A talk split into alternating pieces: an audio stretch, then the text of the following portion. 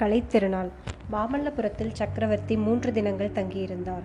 அந்த மூன்று நாட்களும் அந்நகரம் ஆனந்த கோலாகலத்தில் மூழ்கி கிடந்தது. முதல் நாள் பட்டண பிரவேச ஊர்வலம் வந்தது. சக்கரவர்த்தியையும் அவருடைய திருமகளையும் மாமல்லபுர வாசிகள் அவரவர்களுடைய வீட்டு வாசலில் தரிசித்து உபசரித்து மகிழ்ந்தார்கள். மறுநாள் சரஸ்வதி பூஜை என்று காலையில் நகரவாசிகள் தத்தம் வீடுகளில் வாணி பூஜை நடத்தினார்கள். பிற்பகலிலும் சாயங்காலத்திலும் பொது பொது இடங்களில் கலைமகளின் திரு திருநாளை கொண்டாடினார்கள். கோயில்கள் மடாலயங்கள் கலாமண்டபங்கள் வித்யாசாலைகள் எல்லாம் அமோகமான அலங்காரங்களுடன் விளங்கின. அன்று சக்கரவர்த்தியையும் குந்தவி தேவியையும் சிவன் கோவில்களுக்கும் விஷ்ணு ஆலயங்களுக்கும் சென்று சுவாமி தரிசனம் செய்து அர்ச்சகர்களுக்கு சன்மானம் அளித்தார்கள் கலைக்கூடங்களுக்கும் வித்யாசாலைகளுக்கும் விஜயம் செய்து ஆசிரியர் ஆசிரியர்களுக்கு பொன்னும் புது வஸ்திரங்களும் பரிசளித்தார்கள். அவர்கள் நகரில் ஒரு இடத்திலிருந்து மற்றொரு இடத்திற்கு போகும்போதெல்லாம் வீதியில் ஜனங்கள் கும்பல் கும்பலாக நின்று பலவித வாழ்த்துளிகளை தங்களுடைய குதூகலத்தை தெரிவித்துக் கொண்டார்கள். ஆனால் மாமல்லபுர வாசிகளுடைய குதூகலத்தின் முழு அளவையும் மறுநாள் விஜ விஜயதசமி அன்றுதான் பார்க்கக்கூடியதாயிருந்தது. அன்று திருவிழா நகருக்கு வெளியே நடந்தது. மாமல்லபுரத்திற்கு தெற்கே நெடுந்தூரத்திற்கு நெடுந்தூரம் பரவி நின்ற சிறு குன்றுகளும் பாறைகளும் அன்று அற்புதமான தோற்றம் கொண்டு விளங்கின. பாறைகளின் சுவர்களிலெல்லாம் விதவிதமான வர்ண வேலைப்பாடுகளுடன் புரா புராண கதைகள் சித்தரிக்கப்பட்டிருந்தன. ஒரு விசாலமான பாறையிலே நந்த கோகுலத்தில் பாலகோபாலன் செய்த லீலைகள் பூதனை சம்ஹாரத்திலிருந்து காளிங்க நர்த்தனம் வரையில் வெகு அழகாக சித்தரிக்கப்பட்டிருந்தன. தயிர் கடைந்து கொண்டிருந்த யசோதையின் கழுத்தை கட்டிக்கொண்டு வெண்ணெய் வேண்டுமென்று கண்ணன் கெஞ்சி கொண்டிருந்த சித்திரத்தை பார்த்த வண்ணமே வாழ்நாளை கழித்து விடலாம் என்று தோன்றியது. இருப்பிளவாக பிளந்திருந்த இன்னொரு பாறையில் ஆகாச கங்கை பூமிக்கு கொண்டு வருவதற்காக பகீரதன் கடுந்தவம் செய்து காட்சியில் சித்தரிக்கப்பட்டிருந்தது. அவனுடைய தவ மகிமையினால் கவரப்பட்டு தேவர்கள் முனிவர்கள் எல்லோரும் வந்து இருபுறமும் நிற்கிறார்கள். அவர்களுடைய முகங்களில் வியப்பும் பக்தியும் காணப்படுகின்றன. இந்த ஒப்பற்ற சித்திர காட்சியை எழுதிய ஓவியக்காரன் நகைச்சுவை நிரம்ப உள்ளவனாகவும் இருந்திருக்க வேண்டும். ஏனெனில் ஒரு மூலையில் கண்ணை கட்டிக்கொண்டு தவம் செய்வதாக பாசாங்கு செய்த ஒரு பூனையின் உருவத்தையும் அவன் எழுதியிருந்தான். இந்த மாதிரி எத்தனையோ அற்பு சித்திரங்கள் அற்புத சித்திரங்கள் காட்சிகள் ஒவ்வொரு பாறை முகப்பிலும் காணப்பட்டன. இந்த காட்சிகளை பார்த்து கொண்டு ஸ்திரீகளும் புருஷர்களும் சிறுவர் சிறுமிகளும் கும்பல் கும்பலாக அங்குமிங்கும் போய்க் கொண்டிருந்தார்கள். அவர்கள் எல்லோரும் பட்டு பட்டாடைகள் அணிந்து திவ்ய ஆபரணங்களை பூண்டிருந்தார்கள். ஸ்திரீகள் கூந்தலில் மலர் சூடியிருந்தார்கள். புருஷர்கள் கழுத்தில் பூமாலைகள் அணிந்திருந்தார்கள். எங்கே பார்த்தாலும் ஒரே கோலாகலமாகவும் குதூகலமாகவும் இருந்தது.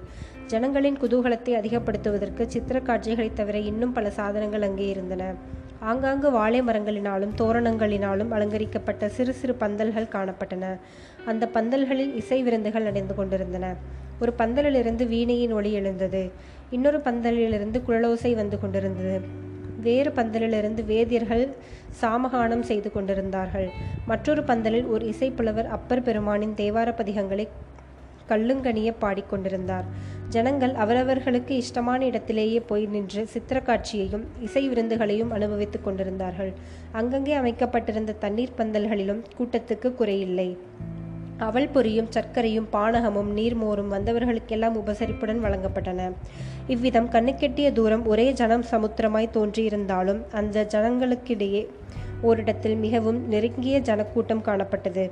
இக்கூட்டம் ஒரே இடத்தில் நிலைத்து நில்லாமல் போய்க் கொண்டிருந்தது அந்த காட்சியானது சிறு சிறு அலைகள் எழுந்து விழுந்து கொண்டிருக்கும் சமுத்திரத்தில் ஒரே ஒரு பெரிய அலை மட்டும் தொடர்ச்சி போய்கொண்டிருப்பது போல் தோன்றியது.